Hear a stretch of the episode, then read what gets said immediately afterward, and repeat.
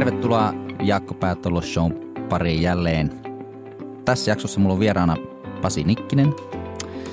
Pasi on mulle tuttu, on seurannut Pasi tekemisiä yrityssaralla sitten jo jonkin aikaa. Ja kun Pasi on semmoinen ideanikkari, se on tehnyt todella monenlaisia bisneksejä. Pasi on muun muassa tuonut ensimmäisen kissakahvila Helsinkiin. Se on järjestänyt vaikka mitä tapahtumia, joulutapahtumia ynnä muuta. Siis Pasilla on ollut Kampiassa aurinkokennobisneksiä. Se on siis tosi monialainen kaveri ja mielenkiintoinen tarina siellä taustalla. Ja Pasi on sellainen, ketä mä kuuntelen vähän niin kuin yrittäjyyteen liittyen. Ja kun ideoita tulee, miten laitetaan tuotantoa toteutukseen. Ja mä haluan oppia Pasilta hirveästi tänään. Tervetuloa mukaan kuuntelemaan.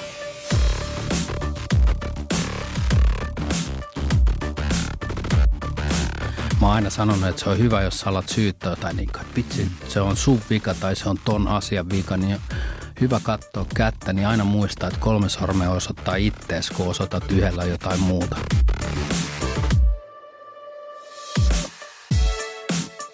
Kato, ihan se, että pääsee tuossa alkuun, niin me ei varmaan koskaan juteltu siitä, että mistä sä oot, niin ootko tosi? Mä oon sanonut jo vuosi, että mä oon kotoisin pääkaupunkiseudulta. Mä oon Vantaalla syntynyt, mutta mä oon asunut niin kuin Vantaalla ja Helsingissä, miten sattui sitten ulkomailla muutaman kerran. Mutta niin kuin, että Vantaalta mä oon lähtöisin, mutta mä oon pääkaupunkiseutulainen. Niin. Me ollaan nyt tässä ja sulla on nykyiset hommat, mutta sä oot niin kuin sähkömies. Eka koulutus on sähköasentaja. Niin. Vuonna 1993 valmistunut. Joo. Itse asiassa se oli talosähköasennus.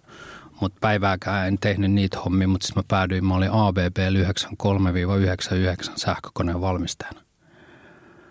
Ja kun oli niin nuori eikä tuntenut itteensä yhtään ja sitten elämä vähän niin kuin aisti, vaikka ei ymmärtänyt sitä, niin sitten kaikissa muissa oli vika. Oli työssä vika ja pomossa vika ja naisystävässä vika ja kaikissa. Niin 99 mä otin loparit ja myin kaikki, mitä mä omistin ja ostin yksisuuntaisen lentolipun ja muutin Dubliniin.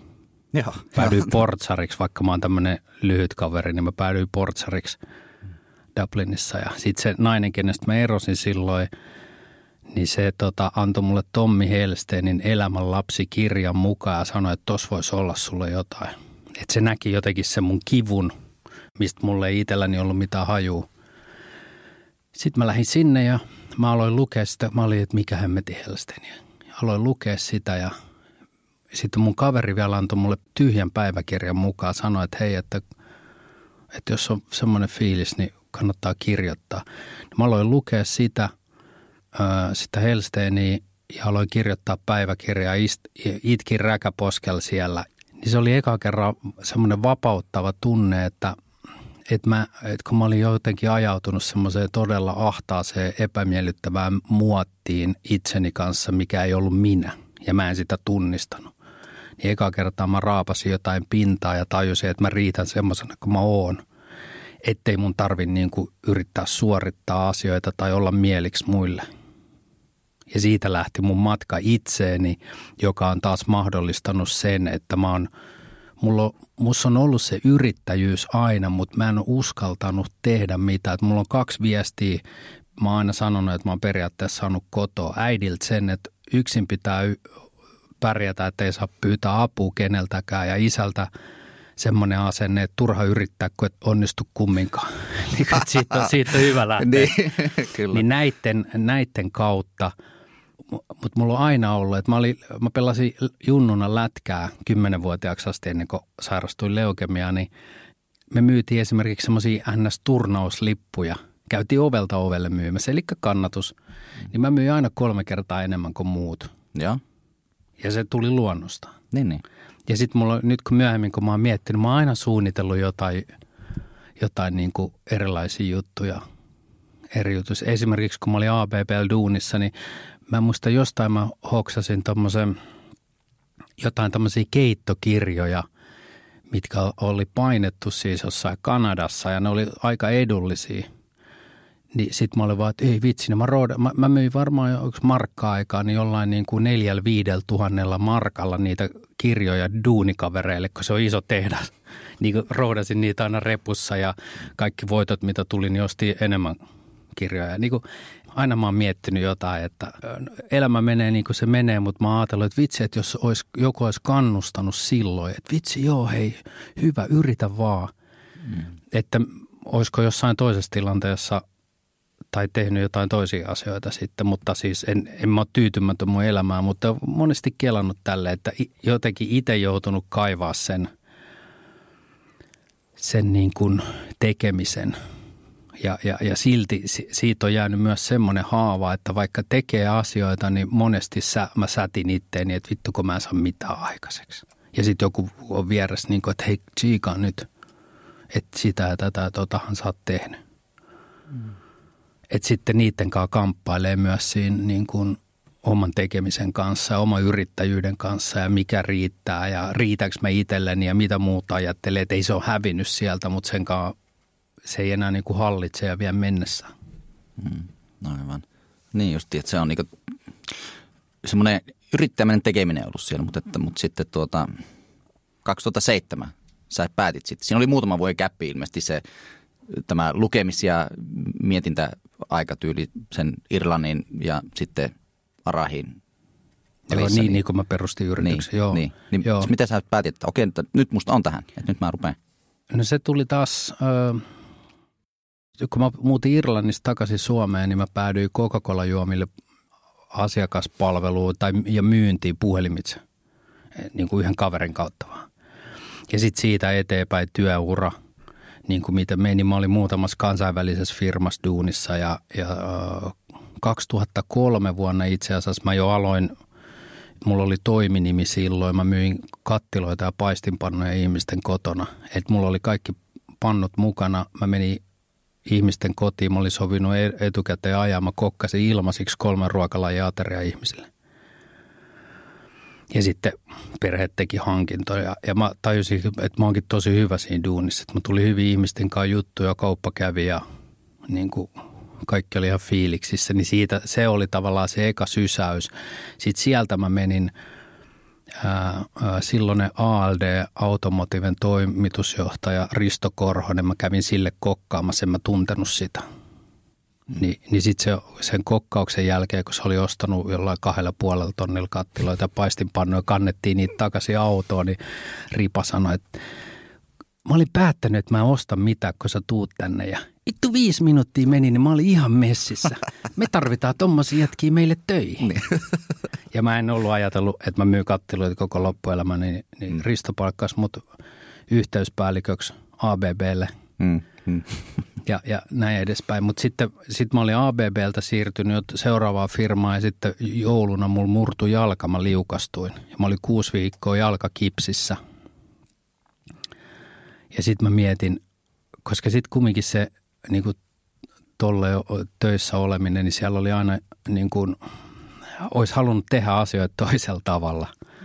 Niin sitten se kipsi jalassa istui himassa ja mietin, niin sitten mä tulin siihen päätökseen. Jotenkin jonkun kontaktin kautta tuli ensimmäinen niin kuin, tavallaan asiakkuus. Niin mä päätin, että ei vitsi, että mä hyppään tyhjän päälle. Ja, että silloin se asunnon oli just ostanut, niin lainaa sai helposti, kun oli palkkatyössä jossain, niin mä sain sen asunnon ja sitten sen jälkeen mä irtisanoin itteni, kun laina oli saatu. Muuten pankki ei olisi antanut sitä. Joo. Niin ja sehän on tänä päivänä ihan sama juttu, niin kuin ellei sulla ole niin kuin tosi paljon hilloa tilillä, niin pankithan ei kato. Ainakaan mun kokemus on se, että yrittäjänä niin ei ole ihan sama tilanne, että niin kuin, tai ne syynää paljon tarkemmin. Niin. Se on niin kuin mun kokemus. Niin sillä mä päätin sitten ja kipsi otettiin jalasta pois ja mä olin ihan yllättynyt, kun ei sillä pystynytkään kävelemään normaalisti heti, kun tietysti pohja surkastunut. Mutta siitä se lähti, silloin mä perustin sitä Arahi 2007. Joo. Tuliko silloin niin kuin Tommy Hellsten takaisin kuvioihin? Ja joo, siis se Hellsteni oli taas silleen, että silloin kun mä lähdin sinne Irlantiin, mä luin sen ekan kirjan ja sitten mä luulin valaistuneeni. Mä luulin, että nyt on kaikki hyviä, että hei, tää olikin tässä, että nyt ei enää ahdista elämä yhtään. Sitten mä muutin Irlannista takaisin Suomeen. Mä 99 muutin sinne ja 2000 tulin takaisin. Niin sitten meni joku 3-4 kuukautta. Vuonna 2000, niin mä yhtäkkiä tajusin, että vittu, mulla on yhtä paha olo kuin silloin, ennen kuin mä oon lähtenyt, kun mä en vielä tuntenut itteni yhtään. Sitten mä kipuilin siinä 2-3 vuotta varmaan. Ja niin kuin, että se, taas se tuska lisääntyi, kun ei ollut kumminkaan itsellään työkaluja siihen, että miten niin kuin käsitellä niitä asioita, kun ei ymmärtänyt oikeasti. Mutta oli jotain niin kuin jotain pintaa oli raapassa. Niin sitten, olisiko se ollut 2003, niin mä katsoin sitten sieltä jostain Hellstenin kirjasta, minkä mä luin. Niin kuin mä luin vasta tokan kirjan silloin joskus. Niin mä katsoin, siellä oli sen firman yhteystiedot ja puhelinnumero. Ja sitten mä soitin sinne ja mä menin Hellstenille terapiaan. Ja niin, siellä oli niin kuin, että Hellstenillä oli ajat täys, mutta sitten semmoinen kuin Irene Kristeri, niin sen kollega, niin mä menin sinne. Ja sitten siitä mun oma henkinen matka jatkui. Ja sitten 2007, se oli just, että mä menin sinne Hellstenin 4-vuotiseen koulutukseen. Ihminen tavoittelis siis mentorkoulutukseen. Että se on paras koulutus. Mä oon 4 koulua käynyt, niin se on kyllä paras koulu itselleen, mitä on. Koska mitä enemmän mä tunnen itseäni, niin sitä paremmin mä teen yrittäjänä töitä tai toivottavasti niin kuin paremmin handlaan niin kuin omaa osuuttani ihmissuhteessa ja ihmissuhteissa. Että kyllä se on niin kuin ollut tosi tärkeä. Mm. Joo, mä tuossa itse asiassa kun mä katselin, että mä kirjoitin tuohon, siitä sanottiin, että pohjautuu psykodynaamiseen käsitykseen ihmisluonteesta ja teorioihin varhaisten kiintymyssuhteiden keskeisestä merkitystä ihmisen kehitykselle. Et koulutusohjelmassa on vaikutteita psykosynteesistä, symboliterapiasta niin ja näin. Tämä oli, kun sä olet kirjoittanut siihen johonkin, olikohan se jossakin.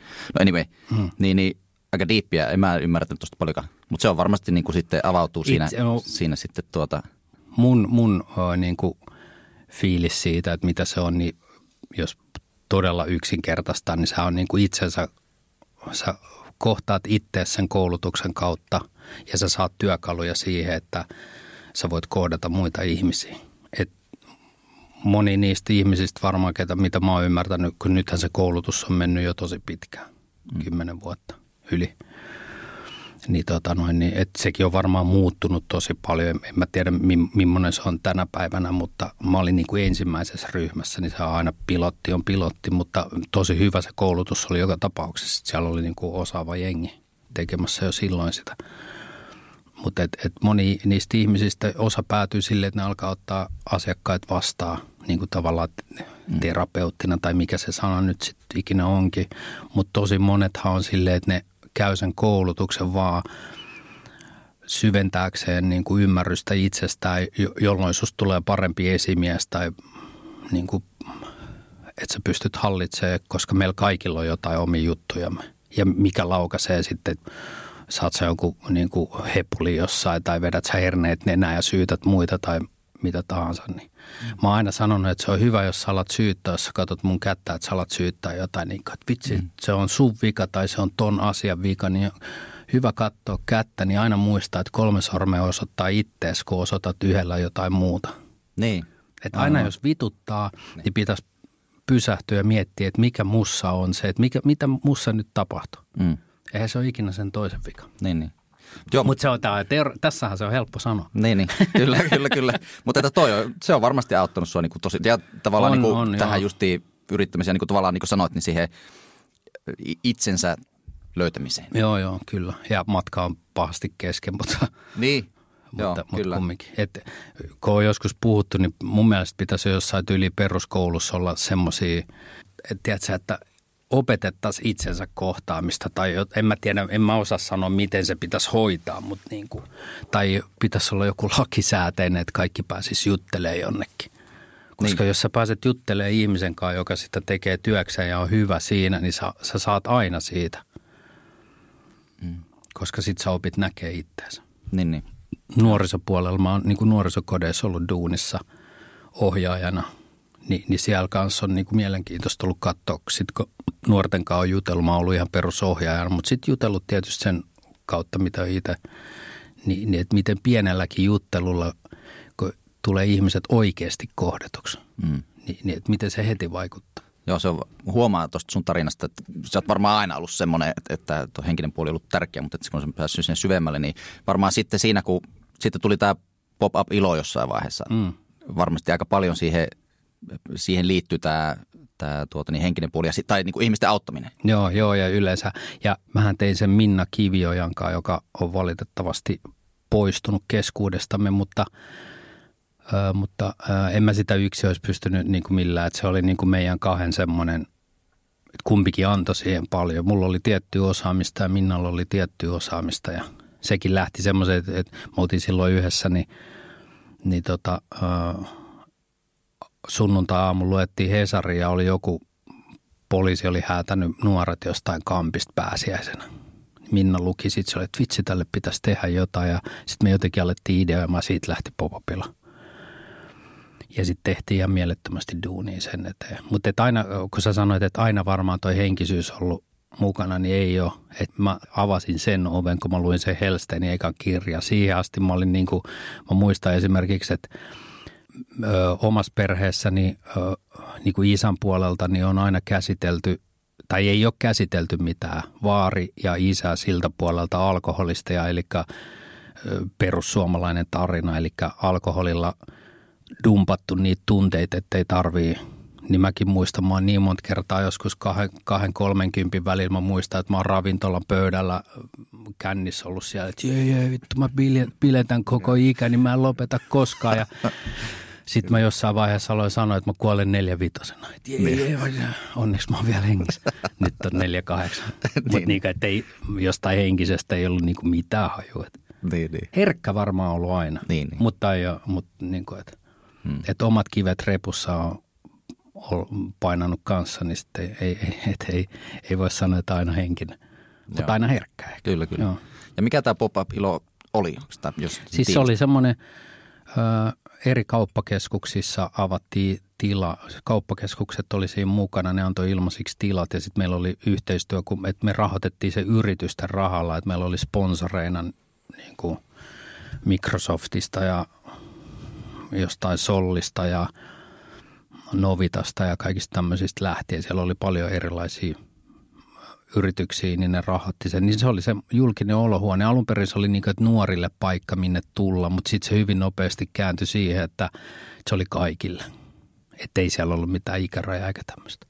Et meillä oli Stadissa oli niin kuin 3 paikkaa, Tampereella oli yhdessä ja Oulussa oli niin kuin yhdessä kauppakeskuksessa semmoisen. 1,5-2 vuotta me tehtiin sitä yhteensä. Mihin se... Sitten, miksi se loppui?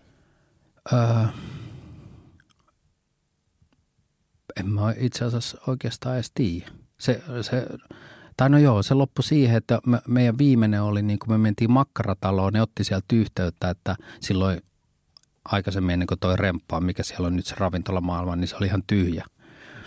Etkö siellä ei ollut, jengi ei käynyt, 1 miljoona ihmistä menee kuukaudesta siitä ykköskerroksesta ja kukaan ei tiennyt, että se on kauppakeskus.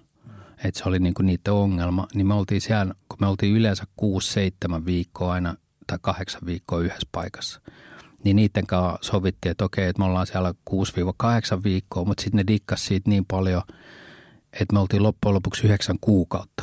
Meillä oli 504 siinä tokas kerroksessa silleen, että 1 seinä ikkuna siellä rautatieasemalle päin. Se oli tosi hieno. Meillä oli siellä niinku tango. Säännölliset tangoillat ja tyyliin sitten Aikido, Meidokan oli siellä jossain vaiheessa, niin niillä oli, ne veti, tatamit oli aina siellä seinän vieressä ja sitten ne tuli vetää, niin tatamin laitettiin lattialle, niillä oli Aikido-treenit siellä, swahilikielen kursseja. Sitten meillä oli se kudonta, oli niin kuin aina mukana, käsityö oli vahvasti mukana joka paikassa. Ja sitten esimerkiksi suomalainen valokuvaaja. Semmoinen kuin Pasi Orrensalo, en tiedä miten paljon se on, niin se on niin kuin, silloin ollut paljon näyttelyitä ulkomailla. Niin Pasi tuli silloin lastenvaunujen kanssa sinne, että mikäs meistä tämä on. Ja meillä oli joku taidenäyttely just siellä. Sitten mä käyn, että tämmöinen, ja sitten Pasi oli, että jaa, että mä oon niin kuin harrastelija, valokuvaaja, että voisiko pitää näyttely, mutta joo. Se piti näyttelyn siellä ja sitten se innostui niin paljon ja sai niin paljon potkua siitä, niin sitten se lopetti päiväduunia. Alkoi täyspäiväiseksi valokuvaajaksi ja se oli tuolla ympäri maailmaa. En mä edes tiedä, missä kaikissa kaupungeissa sillä on ollut näyttelyitä. Se alkoi niin kuin, että kaikki tommosia juttuja syntyi. Joo. Tuo on niin kuin super mielenkiintoinen tuollainen tavallaan alusta. Ja me käytiin Berliinissä Minnan kanssa esittelemään sitä konseptia, ne kiinnostui siellä, mutta sitten se rahoituksen saaminen siihen, että että me oltaisiin saatu yrityksiltä rahat, niin sitten se niin kuin jäi siihen. Okei, mutta eli niin alun perin piti olla semmoinen niin kuin vähän lyhyempi se projekti, oli, joka vähän venähti sitten. No se oli niin kuin me ajateltiin, että me tehdään siihen kamppiin se pop-up-ilo. Niin. Että se on siellä joku 5-6 viikkoa. Mm. Mutta sitten se lähtikin siitä. Sitten me mentiinkin Tampereelle ja sitten me tultiin Itäkeskukseen ja sitten tuohon Makkarataloon ja sitten Oulun kaupungin kanssa tehtiin. Ja Helsingissä oli iso apu, oli Helsingin kaupungin nuorisotoimi. Me saatiin sieltä 2 työntekijää, niin kuin, että ne tuki sillä tavalla sitä meidän toimintaa. Mutta siinä oli niin paljon, se oli just siistiä, niin kuin säkin nyt, kun sä oot alkanut tätä tekemään innoissaan, niin meillä oli esimerkiksi siellä kampissa, niin meillä oli junnuja ja mummojen kuoro tehtiin. Meillä oli Tavastialla oli joku ilmastokonsertti, Anssi Kela, ja siellä oli vaikka ketä, niin me koottiin kuoro nuorista ja sitten kampin päiväkeskus on siinä lähellä, niin mä menin sinne vaan, että onko täällä innokkaita mummoja ja vaareja tulee meidän kuoroon, niin sieltä mä sain porukkaa ja sitten meillä oli ammattityyppi, joka teki, me tehtiin yhdessä laulun sanat ja ne sävelsee ja sitten me harjoiteltiin Annan talolla, taas saatiin niinku tilat ja sitten me oltiin esiintymässä sen kuoron kanssa siellä Anssi Kela ja noiden muiden kanssa laulamassa Tavastialla. Että mäkin oon ollut Tavastialla laulamassa, mutta ei mitään pelkoa, kun siellä oli niin paljon jengiä, että kukaan ei kuule, miten huonosti mä laulan. Niin. Mm. Et niinku, siinä tapahtui niin paljon kaikkea, että sieltä on niinku 100 tarinaa, olisi niinku mielettömän siistejä juttuja ja nuorten palautetta siitä, että vitsi, tää on hieno mesta. Että just se ihmisten kohtaaminen oli se ajatus siinä ja se toteutui. Joo. Ja toi on just tommonen niinku, tavallaan, että se niinku lähtee just innostuksesta, että tätä pitää ihmisille tehdä niin. Ja me oltiin tekesillä ja yritettiin, niinku, että ehkä me ei oltu tarpeeksi fiksuja, että me oltaisiin osattu se tuotteista. Että sen kanssa sit, kun me huomattiin, että sille on tarvetta ja kiinnostusta, mutta sitten me ei ehkä osattu tuotteista ja löytää sitä tapaa, että miksi joku kauppakeskus maksaisi siitä meille. Ja sitten pitemmällä aikavälillä se ei ehkä ole yrityksille, se ei ollut kiinnostavaa, että olisi niin kuin jotenkin se jäi kesken, että ehkä oma osaaminen kanssa loppui. Mm. Että mun osaaminen ja Minna osaaminen siihen ja Minna oli kumminkin vielä töissä siinä niin kuin Novitalla. Ja Novitahan oli meidän ensimmäinen, heille iso hatunnosto, niin ne oli ensimmäinen, jotka sanoi, että hei, me lähdetään tukemaan teitä. Joo. Ja heidän kautta taas tuli kontakteja muihin perheyrityksiin. Novita on vanha suomalainen perheyritys. Niin oli tosi hienoa tehdä ja kiitollinen fiilis siitä, että ne uskoi siihen juttuun ja lähti mukaan. Ja me oltiin itse asiassa 2000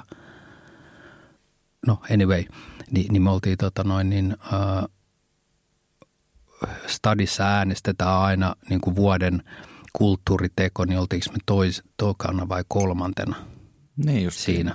Joo.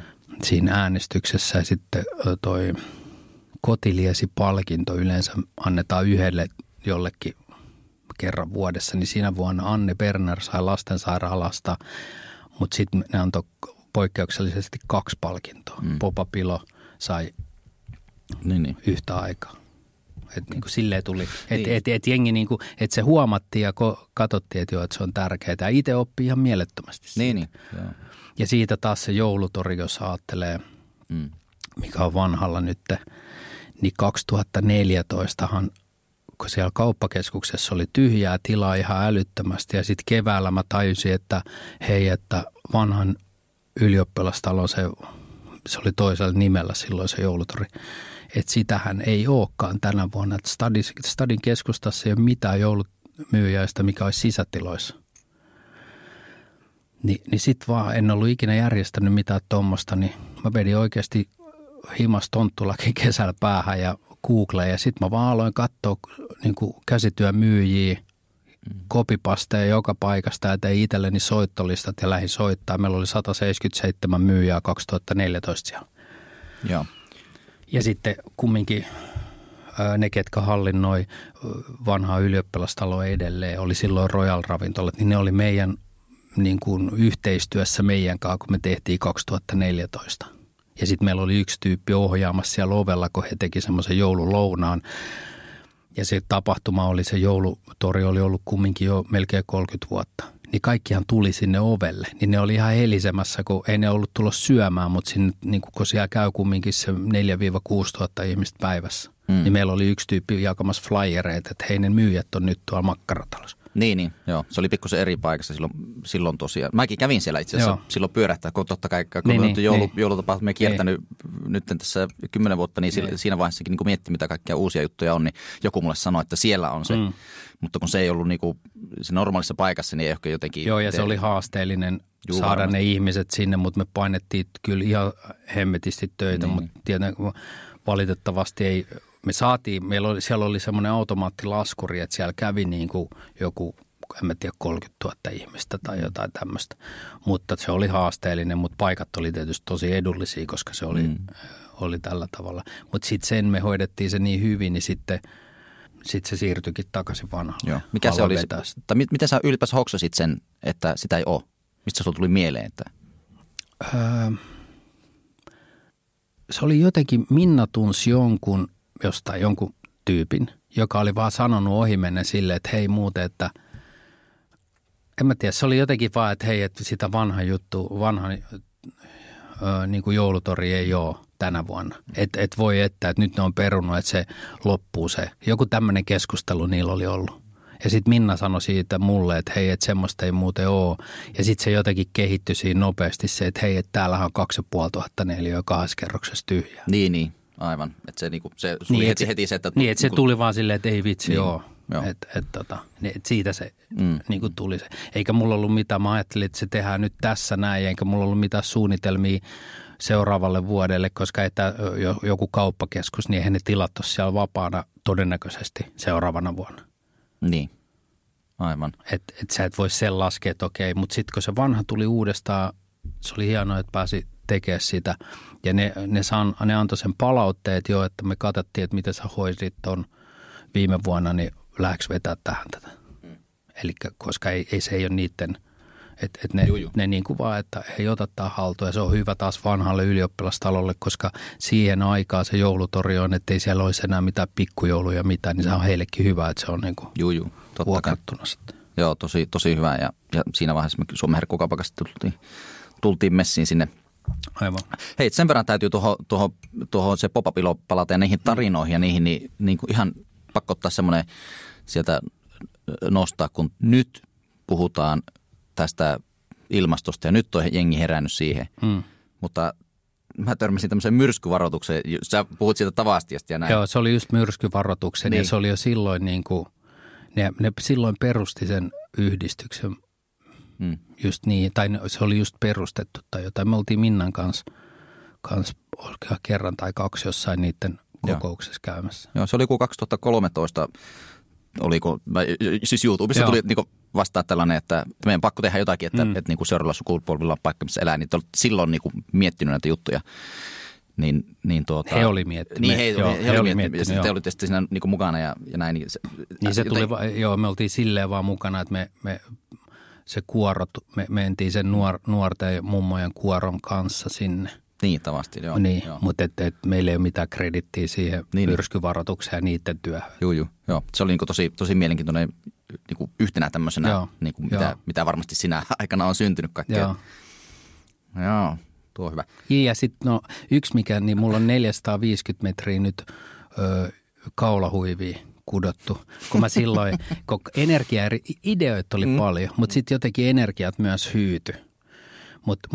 Niin mä silloin sanoin, että vitsi, että me kudotaan maailman pisin kaulahuivi. Mä sitä toitotin ja sitten yhdessä vaiheessa mä katsoin netistä, että paljon meidän pitää kutoa. Niin 2003 vuonna Skotlannissa on kudottu 58 kilometriä. Niin sit mä olin niin kuin, että no tässä on vähän hommia, mutta mulla oli siitäkin niin kuin, ja on edelleen visio, että olisi makea toteuttaa, jos löytyisi jostain, kenenkaan tekisi se olisi niin kuin, niin tiedätkö sä, että lähtee kutoa ympäri maailmaa ja sitten ihmiset vois lähettää semmoisia vähintään niin kuin metrin tai 2 metrin pätkiä. Ja sitten se liitetään siihen täällä Suomessa. Ja sitten sieltä oli makeita kuvia, kun ne oli Skotlannissa laittanut niin kuin Fudistadionille vetänyt sen kaulahuivin tälleen. Oho. Ja sitten siellä oli kuvia, kun ne kutoi sen niin kuin jonkun lastensairaala hyväksi siellä. niin siellä oli niinku yhteisöjä, mitkä oli niinku laittanut rullalle, niin niillä oli semmoisia isoja rullapaaleja ja sitten siellä oli kaikki ihmiset tälleen, kun ne oli ottanut kuvaa, että tässä on meidän pätkä siihen. Ja. Ne oli 3,5 vuotta tehnyt sitä. Niin mulla oli silloin visio, että tehdään just, että on maailmankartta netissä ja sitten, että sä vaikka lähetät niinku Ruotsista jonkun pätkän sinne, niin sitten me laitetaan vaan, että tämä pätkä on tullut tuolta.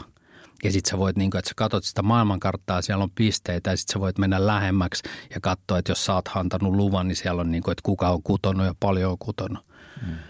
Ja sitten mä ajattelin, että sitten kun se on valmis, niin sitten se taas työllistää täällä Suomessa, niin sitten tehdään 2 metrin pätkiä siitä, koska se pitää kutoa yhteen, että se on niin kuin virallinen. Ja. Niin sitten tehdään 2 metrin pätkiä, niihin laitetaan maailman pisin kaulahuivi tai sen brändin logo ja sitten myydään ne yrityslahjoina, ne kaulahuivit. Tai sitten et voi ostaa vaikka 30 metrin taideteospätkän firmaa aula tai mitä tahansa, niin se olisi ollut. Ja sitten mä ajattelin, että kun mä opin kutoa silloin, mä en osannut kutoa aikaisemmin, niin mä ajattelin, että olisi siisti lähteä haastaa jotain päättäjiä ja julkiksi, just ajattelee siihen niin kuin, tiedätkö tähän, että miten me ollaan keskenään, miten me kohdataan toisiamme ja kaikkea tähän. Ja mennä kutomaan, koska kutominenhan on todettu, että se on todella niin kuin, se rauhoittaa, se laskee verenpainetta, se on terapeuttista, sillä on niin kuin hyviä vaikutuksia kaikessa, että jos sä kudot, niin se jotenkin...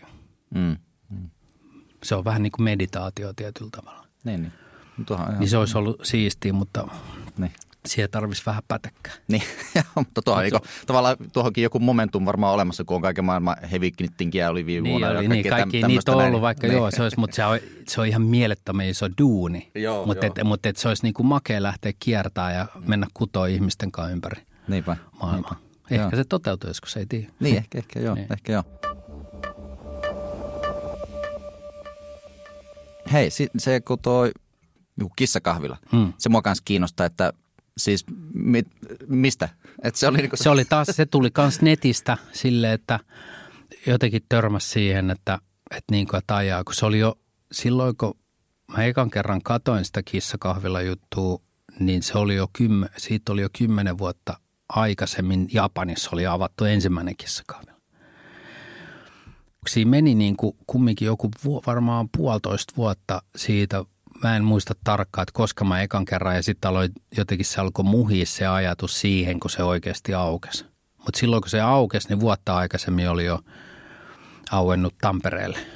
Oliko se Purnauskis, oli sen nimi. Mä en ollut vaan jotenkin nähnyt sitä missään, siitä juttua, mutta Tampereella se oli niin kuin iso juttu. Ja kissa-ihmiset varmaan tiesi siitä, että monet kissa-ihmiset, ne on tosi, niin kuin, ne on tosi faneja sit kissoille, niin ne piirit varmaan tiesi. Mutta niin se vaan jotenkin tuli semmoinen, että siinäkin taas, että mä oon yrittänyt just toi vaikka, että mennä kutoon maailman ympäri kissakahvilassa, oli sama juttu, että vitsi tässä, että tämä on makea juttu. Niin. Että mä osaan laittaa Exceliin niitä lukuja ja katsoa, ettei ihan me perseellä puhu. Mutta kyllä mä niinku, siinä pitää olla semmoinen fiilis, että vitsi, tää on siisti juttu, että tätä on kiva tehdä. Että kyllä mä enemmän on semmoinen, että sit mä lähden tekemään ja sit katsotaan, miten ne hommat järjestyy. Että mä en suunnittele loppuun asti välttämättä. Mutta tarpeeksi pitkälle kumminkin pitää. Ja tietysti tässä on nyt oppinut, kun on tehnyt pop-upiloja, kissakahvilaa ja muuta, niin kyllähän mä ihan eri tavalla toimin nykyään kuin... Vaikka miten mä oon toiminut silloin, kun pop-upilla alkoi. Et se oli kumminkin jo iso projekti, kun ajattelee mitä kaikkea. Siinä oli niin monta yhteistyökumppania ja kaikkia, niin kuin mitä sinne järkättiin. Et se oli niin kuin iso työmaa. Et kyllä mä silleen teen nykyään tosi eri tavalla. Mutta silti, että siinä pitää olla se fiilis, että mä en voisi enää lähteä myymään niitä kattiloita, vaikka se oli tosi siistiä. Se oli myyntityön korkeakoulu meikäläiselle. Mutta niin kuin, et ei mulla olisi enää fiilistä myydä niitä kattiloita, vaikka mulla on edelleen niitä himassa ja ne on tosi hyvät. Niin. Mutta kumminkin, että jostain toisesta kulmasta pitää ne hommat tulla. Sitten se oli 2015 tammikuussa, se kissakahvila oli taas jotenkin siinä, niin kuin just oli se joulu mennyt. Ja sitten varmaan yksi syy, miksi se pop-upilo loppui, mä olin tosi väsynyt silloin. Ja sitten meillä tuli ero Minnankaan silloin 2014 loppuvuodesta, mutta me hoidettiin kumminkin se joulu homma vielä siellä makkaratalossa yhdessä, mutta sitten mä olin jo muuttanut ennen sitä pois, niin se jotenkin. Ja mä muistan, että niinku, mä oon pari kertaa niinku, väsähtänyt kunnolla, niin esimerkiksi silloin jouluna, niin mä muistan, kun mä vein niitä tavaroita varastoon. Mä olin niin loppu, mä heittelin, tiedätkö, niitä tuoleja sinne varastoon silleen, että vittu ihan sama saat. Mä olin niin loppu. Ja sitten mä ajattelin, että nyt on pakko niinku ottaa aika lisää tässä. Että sit mä en alkanut edes suunnittelemaan mitään, vaan mä olin, mut sit nyt kun mä mietin, niin sit mä tajuin, että mä olin jo niinku tammi-helmikuussa mä mietin, että niin, että sitä kissakahvilaa ja kun me oltiin sinne makkarataloon, mä olin jo yrittänyt sitä. Että alun perin niinku niitä spondan tyyppien kanssa, niin ne oli vähän silleen, että joo, tämä on ok. Sitten niillä oli jotain sisästriitaa ja me jäätiin siihen väliin, niin sitten me ei saatukaan sieltä tiloja. Ja silloin me jos puhuttiin, että tänne pitäisi laittaa joku ravintolamaailma eikä mitään vaateliikkeitä, kun stadion täys vaateliikkeet, ettei ihmiset löydä niihin täällä. Mutta sieltä ei saanut sitä tilaa. Sitten mä ajattelin vaan, että on se nyt kumma, jos ei Helsingistä yhtään tilaa löydy, mihinkä voisi laittaa kissakahvila. Ne. Yksi perjantai mä kävelin varmaan jonkun 15 kilsaa stadin keskustassa. Mä menin niin kuin kadut näin. Ja aina kun oli tyhjä, niin mä katsoin sisään, että silleen, että okei, tämä näyttää hyvältä. Kirjoitin niin kuin osoitteen ylös ja mikä on. Ja sitten kun oli löytänyt niitä, niin sitten mä menin himaan ja aloin katsoa, että löydänkö mä omistajat, että mä voin olla yhteydessä. Ja muutama hyvä löytyi. Ja sitten Freda 55, missä se on vieläkin, niin niin se oli yksi säätiö, niin ne sitten, koska sitten kun mulla oli muutama muukin paikka, mitä mä kyselin, niin ne oli aina silleen, että ei mitään kissakahvilaa tänne voi, kun sit koko talo haisee kissan. Niin justiin. Kun ei ollut käsitystä siitä, kun ei semmoista ollut. Niin.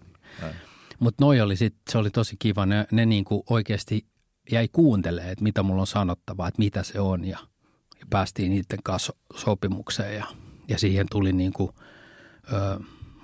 niin sponsorit, tuli hyviä sponsoreita, niin kuin ruokasponsori ja eläinlääkärisponsori ja näin, että se oli niin kuin silleen hyvä. Mut siinä oli vielä, mä lähdin niin kuin lomalle Kambiaa ja mä olin niin kuin paikallisen kaverin luona, asuin sen perheen kanssa siellä.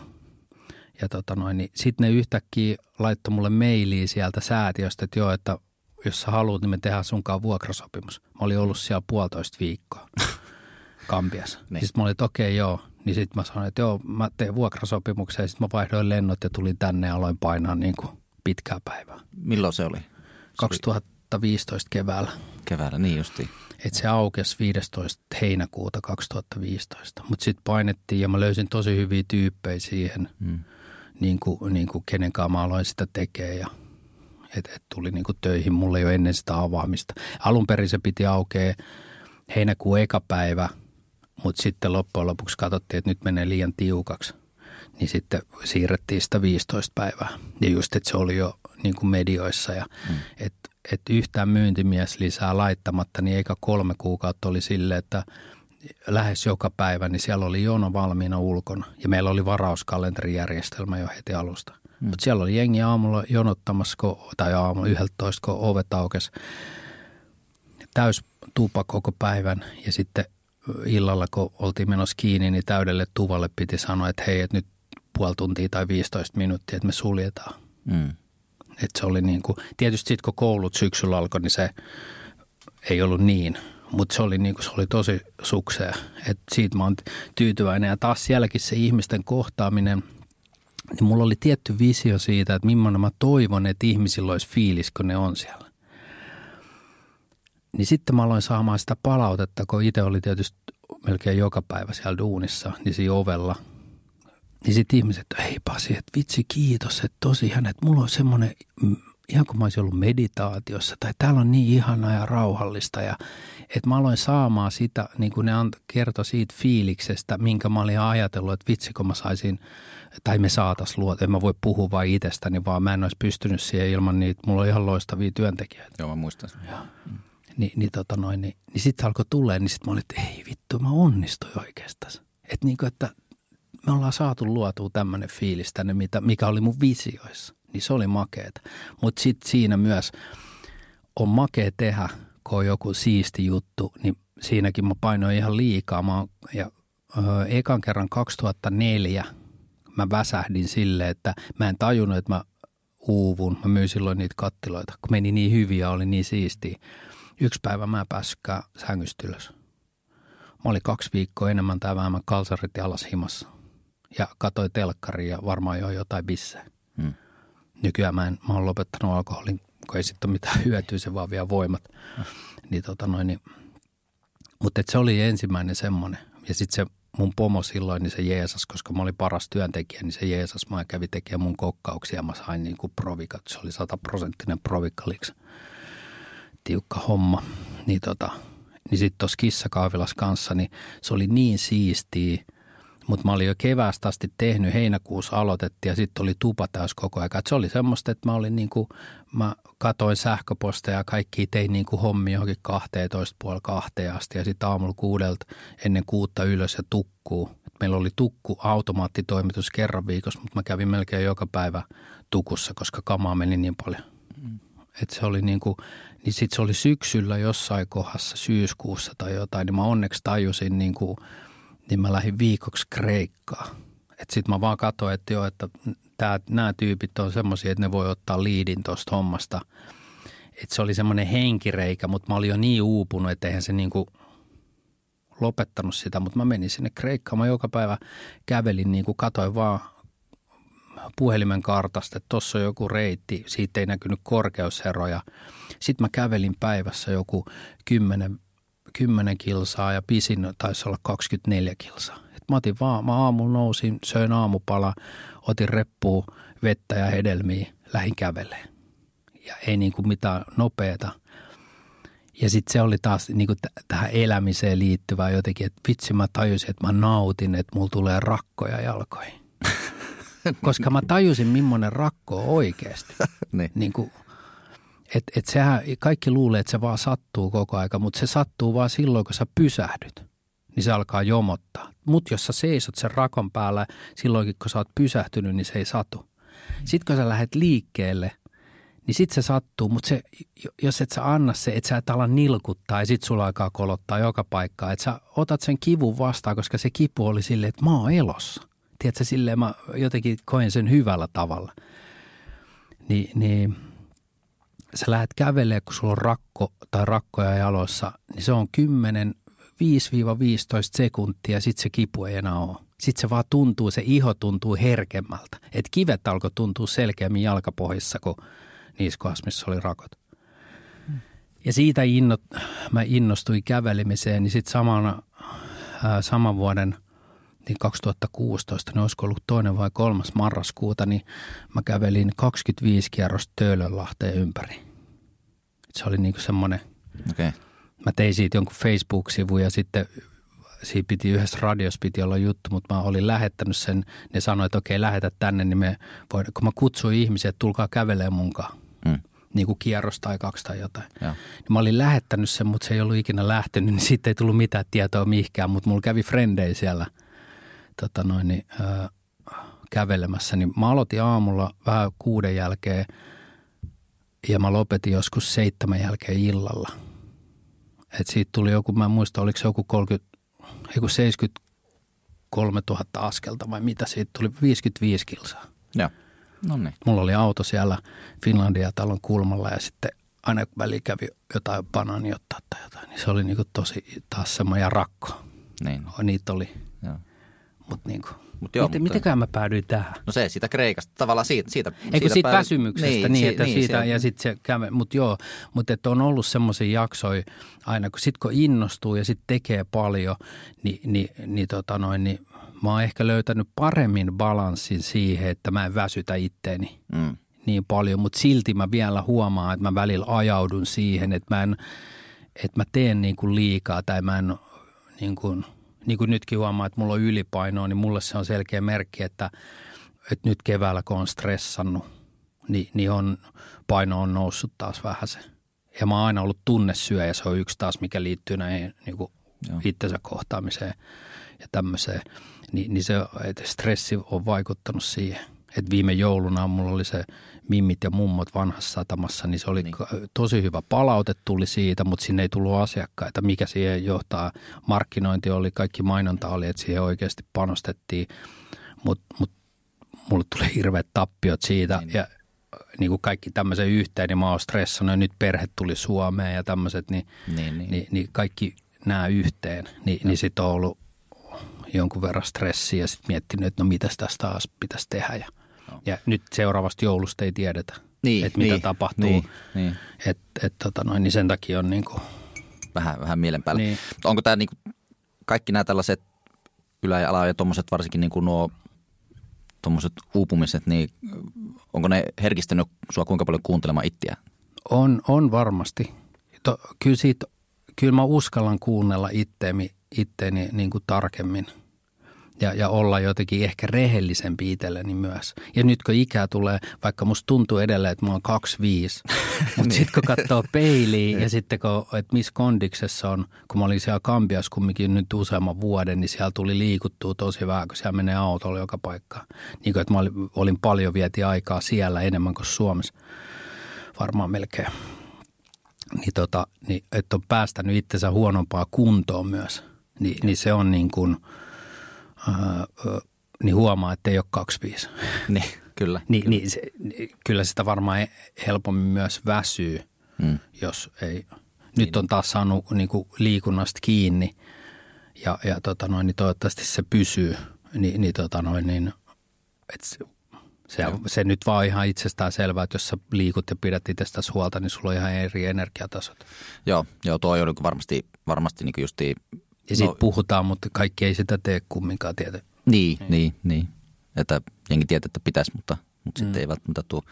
Mutta joo, toi on niin yrittäjille varmasti semmoinen niin just erittäin tärkeä tuo itsestänsä just huolenpitäminen ja tasapainon löytäminen siihen, että ja sitten mitä mä oon oppinut, just sori, että mä keskeytän. Ei mitään. Että mitä mä oon itse asiassa oppinut, niin on se, että kun jossain vaiheessa, että mä oon tehokas, kun mä teen pitkää päivää, niin sitten aina välillä havahtui siihen, että mä oon istunut tässä koneen ääressä nyt illalla tai yöllä niin ja niin kauan. Mä en oikeasti saanut mitään aikaiseksi.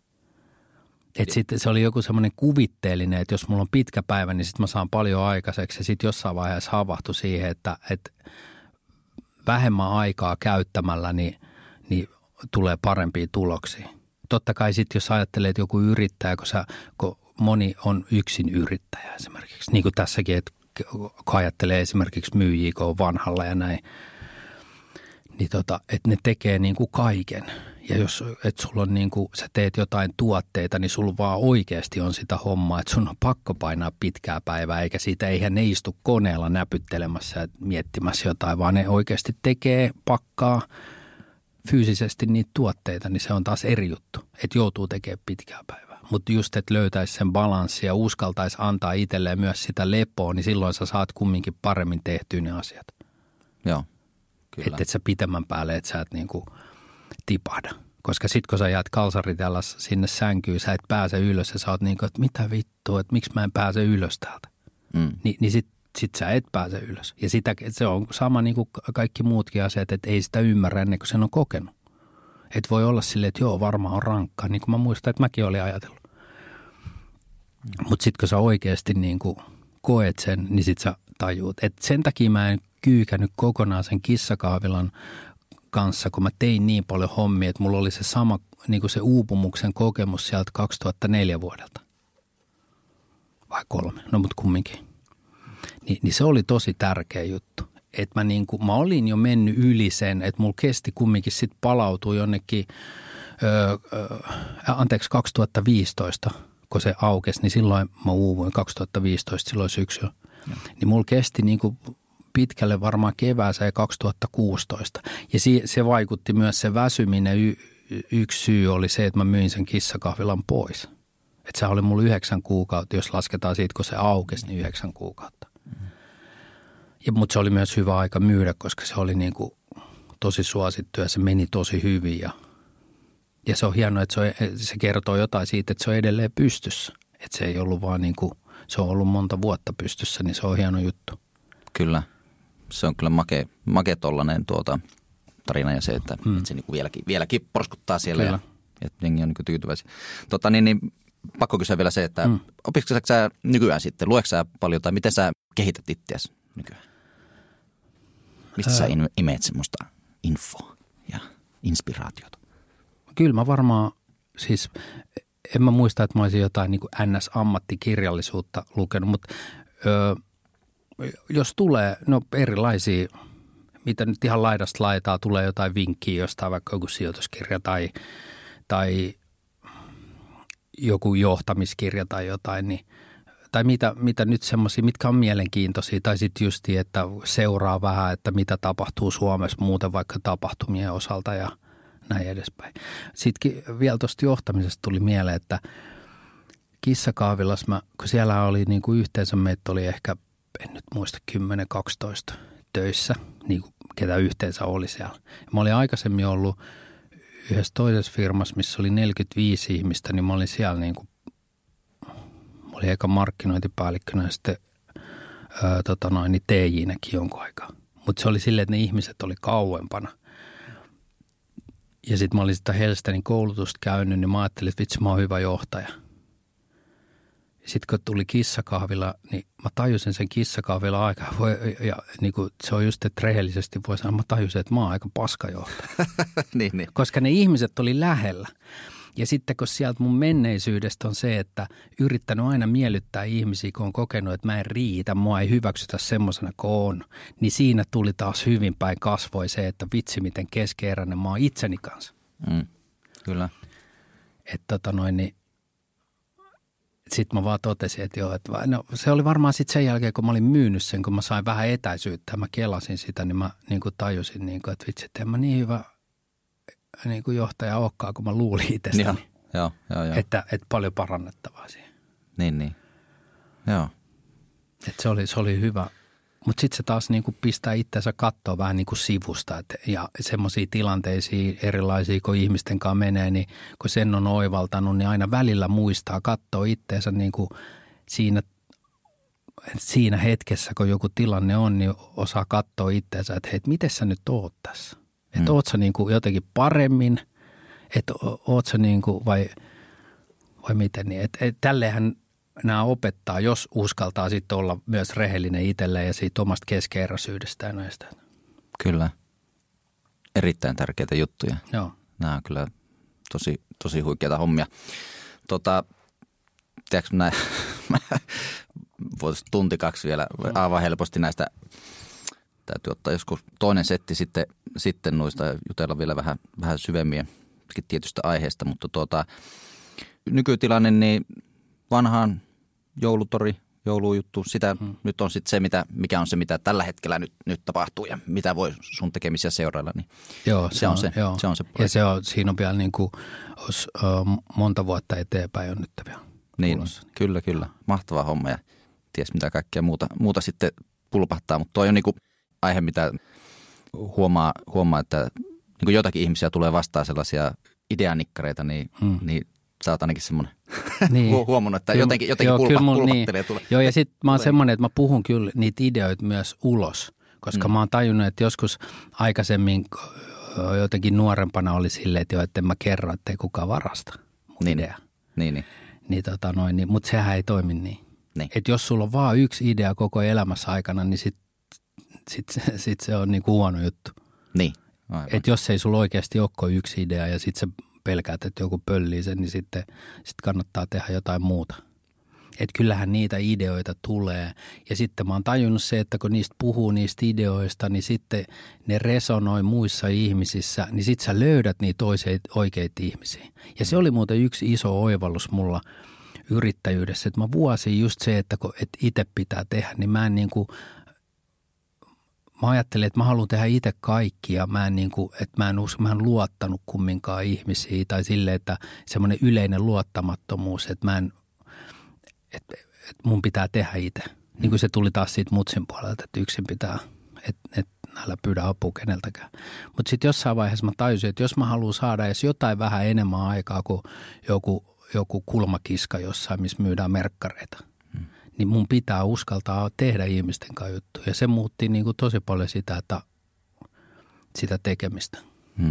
Mitä, mun mielestä mä en ole mitään preikannut vieläkään. Mä toivon, että jossain vaiheessa tulee joku semmoinen tai niin kuin erilaisia asioita, että ne niin kuin laajenee tai muuta, mutta jotenkin se yrittäjyys on vaan semmoinen, että mun on pakko yrittää. Se on joten, mä en osaa sitä selittää, mutta mun on vaan pakko yrittää, se ei voi muuta.